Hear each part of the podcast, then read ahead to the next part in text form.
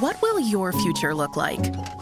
The job you do today could be different than the jobs of tomorrow. Some see this as a challenge. At UCF, we see opportunity. A chance for you to grow your knowledge and strengthen your skills from anywhere life might take you. With in demand degree programs and resources for your success, UCF Online can help you prepare for the future and all the possibilities that come with it.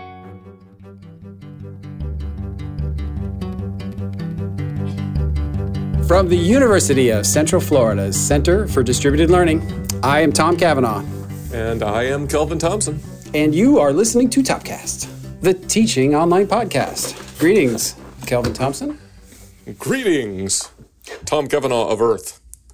That's cool. Um, th- so those who may be listening didn't see that, but you did the you did the Spock "Live Long and Prosper" at me. Yeah, I know. With your it was it was it was a one immediately recognizable uh, alien hand gesture that I I knew and had confidence that you'd recognize. as There's such. really only two, right? There's that one, and then there's the the, the Nanu Nanu. Where didn't you you do that, and then you sort of shake hands, if I remember. With the, yeah, that's right. With the with the. Uh, although I think Robin Williams did kind of like his, like this. He was like doing a volume uh, knob thing around his ears too. Maybe. Nanu, nanu. But Yeah. then he would kind of handshake with the the Spock. Uh, There's probably half the audience have no idea what Nanu Nanu means. That's true. Well, you know, that's that's a good opportunity to say that, you know, we do occasionally we make these weird pop culture references. And on the show notes page, we throw a few of those down in there. We go look up something so that you got some kind of frame of reference. So if you ever wondered what in the world are those guys talking That's a- about, you that's can figure a deep it out. cut. You can you can go find a link to that deep cut if mm-hmm, you if you mm-hmm. need to. So I imagine this one will have some Mork and Mindy linked in, in it. I'm sure. Yeah, yeah. It's true. Pam Dawber's been guesting on NCIS. Starring Mark Harmon, her husband. Yeah, it's kind of weird. I'm like, I haven't seen her and stuff in a long time. It was kind of cool. Like, I, I Cool. remember it's Mindy. It's Mindy. And you thought this was going to be about online learning. oh, I guess it could be. No. But first, it probably has to be about coffee. yes. Yeah. Or NCIS or Mork and Or Mindy or, or Star something. Trek or whatever. Uh, sure. Um, yeah. I see you sipping, and I have here something that you poured me just Yes. moments ago. something, something that I poured you. That's So, that's, that's. Kelvin, uh, what's in the thermos? In ye old thermos today, Tom, is one I have been holding in reserve for a while, waiting for a suitable connection opportunity. And in a moment, you get to be judge and see if it really was a suitable opportunity. This coffee comes to us by way of our UCF colleague, Dr. Francisca Yonekura, who is, as you know, originally from Latin America, and periodically, as you also know, she has had to travel to Miami through the years on consular business for her family or herself. And on one of those trips a while back, she brought us this coffee. Now, initially, I was kind of excited because I thought the shrink wrapped coffee brick was from her home country, but it turns out to be a product of Miami, which is fine. You know, come, things can come from Miami. That's all right. That bustling international port city that it is I, that you love. kind of come from Miami You do, ways. I know. So that's that's that's why I figured you wouldn't mind too much. Yeah. But this coffee is called Cafe La Rica, and it's one of several brands from CLR Roasters, which also supplies coffee service to a variety of industries in Miami and beyond. In fact, their website includes a page all about their process, like from the farm and all that. But it, instead of stopping at like the roasting and here here it is, it keeps on going with much more of an emphasis on commoditization, including freight distribution to their industrial clients they serve. More more of that than the coffees that we quite often talk about. So, and th- I should say, you were commenting that it's extra strong. I use the AeroPress on this because this coffee was ground like in an espresso grind, which is really fa- fine ground, and I don't have a, a brewing process at home uh, other than the AeroPress. So it's a little, it's a little espresso esque. See, How's the coffee? yeah. Uh, well, it's growing on me, um, Like but it, it's also growing hair on my chest as I drink it. It's uh, it's pretty strong, uh, but I like it. Uh, Yes. So thank you to Francisca. Gracias muchísimo. Uh, I I'm enjoying it, but um, but I need to find a connection now, right? Well, yeah, you could look for one. and, Yeah. and, you know, in the in the time that we have left. Yeah. uh, que tiempo. Um, so I'm you, I'm thinking it has to do with the the commoditization and would you say freight freight distribution yeah, something yeah, like that? uh huh, yeah. Um, along those lines, there's a there's a connection in there somewhere. Yeah, I, I think that's kind of what I was looking for. And then also the international, there's an implication of great distances traveled. That was a, a thing in there too. Yeah, because this episode we're going to springboard uh, from comments that we we mentioned uh, back in episode 73 when we said that listener Jerry Dougherty had asked for an episode that focuses on modality, and we said, well, maybe we'll take him up on that because Jerry had some real deep thoughts about modalities based on his past life in military logistics, and he was using shipping containers and transport as a metaphor for course modality. So that day has arrived. So we're going to kind of talk about intermodal transport as a metaphor for use in digital teaching and learning, particularly what Jerry referred to as intermodal learning. So how's that? Yeah, thanks, Jerry. That's a. I mean, it's such an interesting framework. Not one that we would have come up with independently on our own. No, but it's a neat right. suggestion, and let that be a lesson to all you listeners that if you have a neat idea, Yeah, we listen to it. we're desperate for them. So send them in. we might actually talk about it. It's possible. Yeah. yeah topcast at ucf.edu. Send us your your you're tired, you're poor, you're you're you're You're clever. You're you're clever, yes. Yeah. Your your you're deep and wide suggestions, and we'll get to them. So, Tom, I'm of the opinion that to really get into this discussion, we need to kind of have some kind of a bit of a level setting primer for our listeners on some key terminology and concepts. So, you know, I've thrown some of those down, and I was thinking maybe we could kind of kind of connect the dot, leapfrog from one to the other, maybe stop for a second and comment on it, just to kind of lay some back stop to to the conversation before we get into you know Jerry's um, assertions and, and we can discuss around that. Does that does that sound kind of okay? Yeah, probably a good idea because probably not everybody is used to, you know, the ins and outs of military logistics. Yes. So some of these terminology um, things are digital teaching and learning, which I would think most of us, you know, kind of are conversant with, and then some are more intermodal transport related. So, how about we start with modes? That's like a shared term, which means different things, right? So, in transport, as I had to look this up, modes in transport means container ships, railways, trucks, barges, airplanes. Those are all different modes. So intermodal transport means moving from one to the other of those things. like a John Hughes Thanksgiving movie. Planes, trains, and automobiles. that's true. I did not know that was John Hughes. yeah. Is that right? Huh. Go figure. Which I always get confused with Throw Momma from the Train because they both have trains in the title. Different movie, but also good. Yeah, sure. Now, teaching and learning, we have modes. You want to break that one down for us briefly? Sure, and we've talked about these a lot uh, in the past on this podcast. But we have you know fully online, blended, or sometimes called hybrid learning. Obviously, in person or what's called face to face. Um, and then we have all different nuanced variations along that spectrum of, uh, uh, especially since remote instruction, which includes synchronous, um, HyFlex, what we've called blend flex, um, and all of the all of the above in various combinations we've seen in the past year or heard about. Yeah, that's right.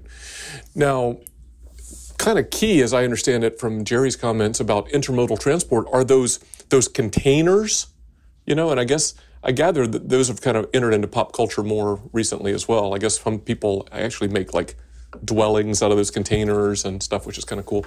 But I guess there's 20 foot containers and 40 foot containers.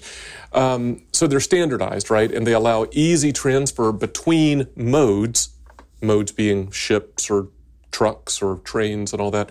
Easy transfer between modes without human handling of the freight inside. That's really kind of a key value proposition, decreasing the amount of human interaction with the freight.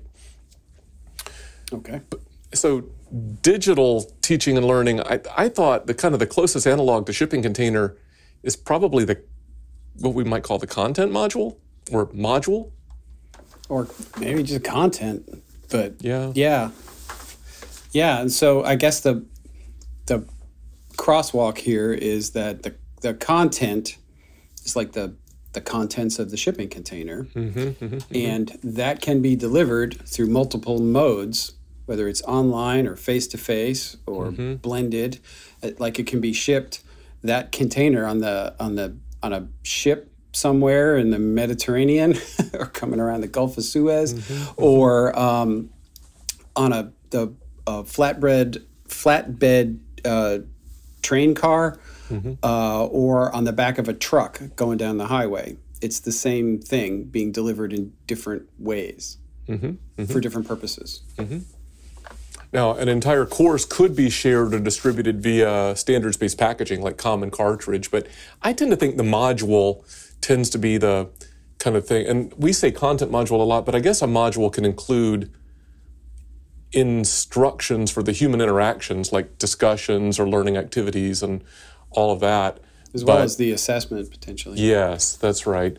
Um, but the interaction dependent items require a real skillful instructor, right? You have to kind of make sure that person knows what they're what they're doing. I kind of thought, Tom, related to this module thing, I think reusability is a key concept in making this metaphor kind of work, right? And um, it's you know it kind of seems more resonant with the standardized shipping containers and intermodal transport. And here we maybe cue up the SCORM era illities Yeah. for people who go f- that far back reusability, interoperability, durability, affordability, adaptability, accessibility. Adaptability, maybe, right? You, you move f- from one mode to another. That could be a thing. Yeah, but I mean, as you as you were describing this, uh, I mean, I, I can't help but flash back to my pre higher ed uh, digital learning days when uh, you know we did a lot of stuff for the military and others, and it was Mm-hmm. all SCORM based, and we had SCOs, shareable content objects, Yep, and yep. the idea was that they that they could be repurposed and reused and in different ways. Um, That's right. and they and it had that kind of portability to them. Yeah, and I, I kind of think uh, underlying this as well, I mean, this is sort of like a little bit like open licensing, like Creative Commons licensing. If you haven't addressed reuse, hence the reusability, you can't really address remixing, that is the intermodal stuff, right? If you can't share it, then it's hard. So here's another, um, going back to old days, learning object, right? That's kind of up there with the shareable content object. And, and for the folks who weren't along for that part of the ride, here's a circa 1997 it's the shortest definition I could find for learning object because there's a million of them. The smallest independent structural experience that contains an objective, a learning activity, and an assessment. That's Yeah. uh, L'Allier from 1997. So that that construct of uh, of objective uh, learning activity and assessment that's the the the framework, the the foundation of our Obojobo learning object development platform. Yeah, no, that's that's exactly that's exactly right. It's exactly right. And I, maybe one final thing about kind of the reusability and learning object thing is Wayne Hodgins, who actually arguably um, coined the phrase learning object, had what I've always thought was really a, a helpful construct. He talked about reusability and contextualization being counterpoised. That is, the more highly contextualized an object or a module or a course is, the less reusable it is. The less contextualized, the more reusable it is. And we were doing this faculty development thing uh, with some colleagues at a state college down south in Florida some years ago, and a faculty member was getting his head around that, and he said he was kind of had a pop pop music culture background, and he said, uh, I think. Um, that, that makes th- sense. Singles are more reusable than albums, especially concept albums. And I'm like, huh, I always Yeah. kind of like that. Yeah, I, I like that too. That makes sense. yeah, yeah. Um, and then maybe maybe one final thing is like standards and standardization, right? And we used to talk a lot more about that, maybe more around like the learning object and SCORM and, and stuff. But we still have standards in our field, you know, like Quality Matters design standards and IMS Global Learning Consortium technical standards. Um, but that common cartridge standard, all that kind of underlies our ability to to share our work. All right, so with all of that as a preamble primer, you want to tell us what Jerry actually said to us so we can talk about it? All right, so here's what here's what Jerry said. Um, at our university, we talk a lot about modality.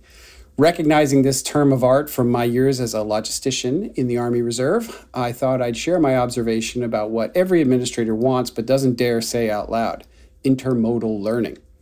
Think of a course as a shipping container. It can move around to its final destination in a multitude of ways.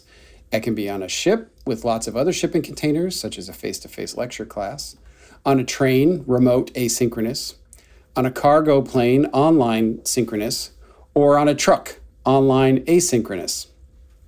All of these modalities have the ability to get your cargo along to their destination, and you can use them in combination or by themselves.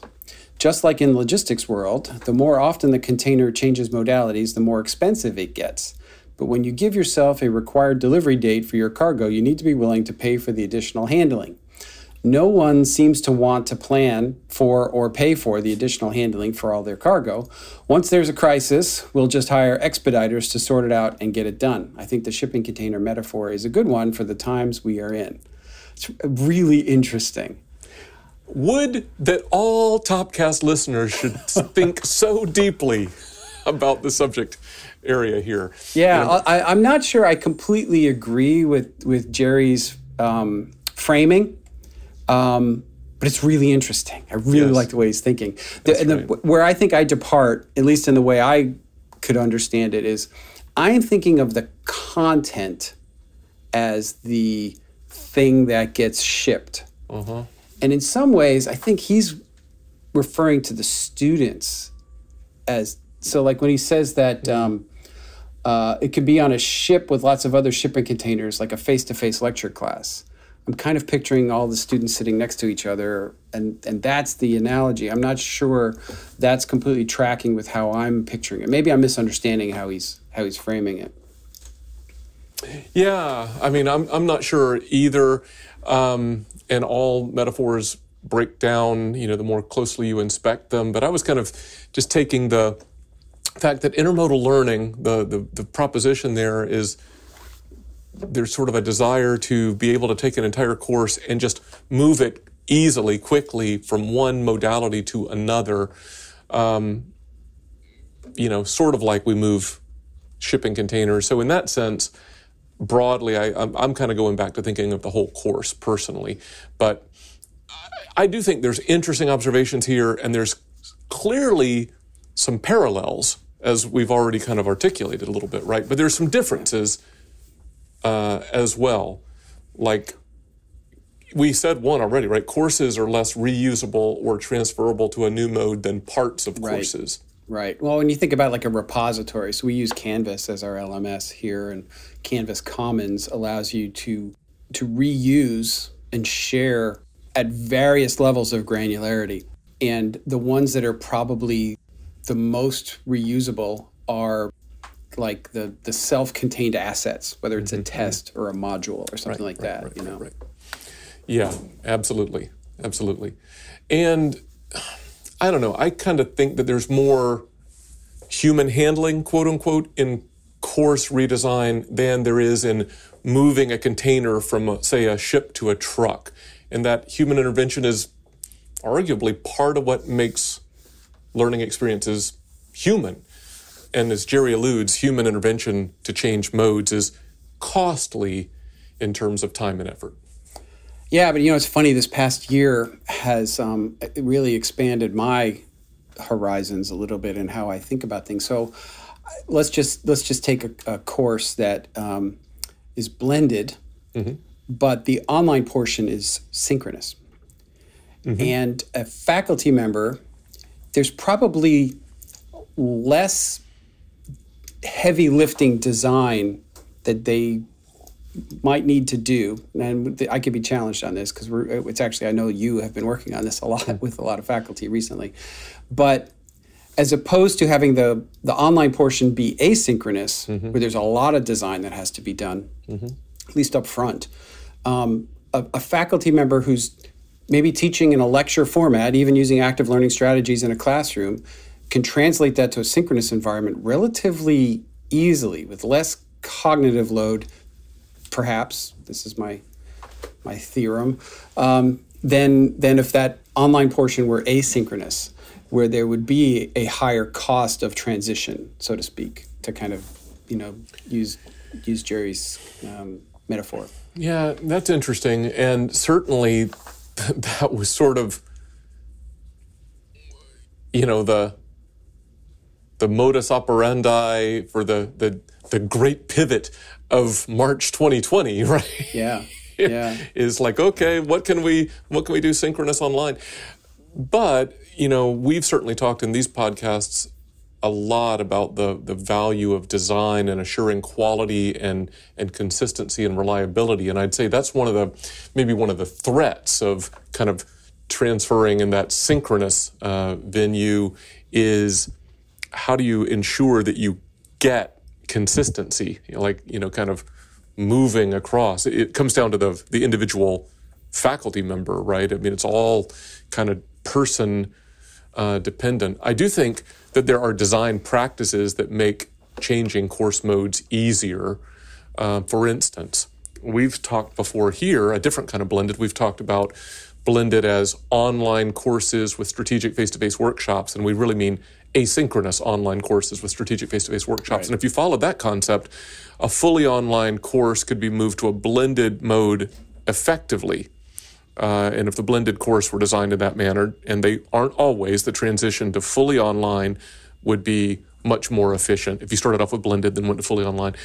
But the transition from blended to fully online often involves creating new content or designing new activities or at least redesigning face to face activities to be effective online.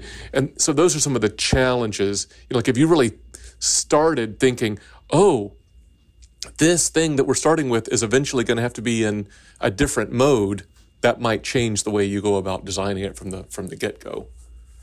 Yeah, yeah, I think that's an interesting way of thinking about it, and um, you know, even just going back to that to that example I gave of the the blend where the online is is synchronous. Right. Um, if I can just really kill Jerry's metaphor, um, maybe it's like the it's like the difference between having your shipping container on a train that's on a track that's going over ground, over land, um, but it's it's in a fixed direction and it can only go between two points, right? Mm-hmm. Because it's mm-hmm. on a track, but it can Ooh, be I see where you're going with this, I think.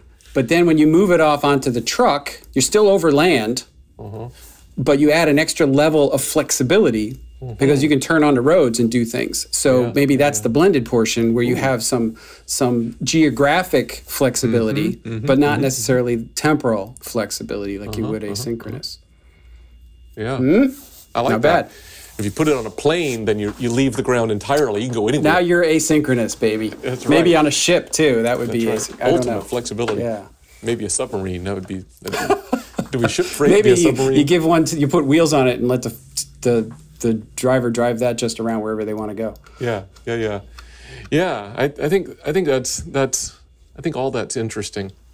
You know, we're actually real real world. Um, we really are, as you know, uh, in our flagship faculty development program, we're thinking about how do you effectively prepare faculty for a greater variety in modalities? And so we're wrestling with this, right?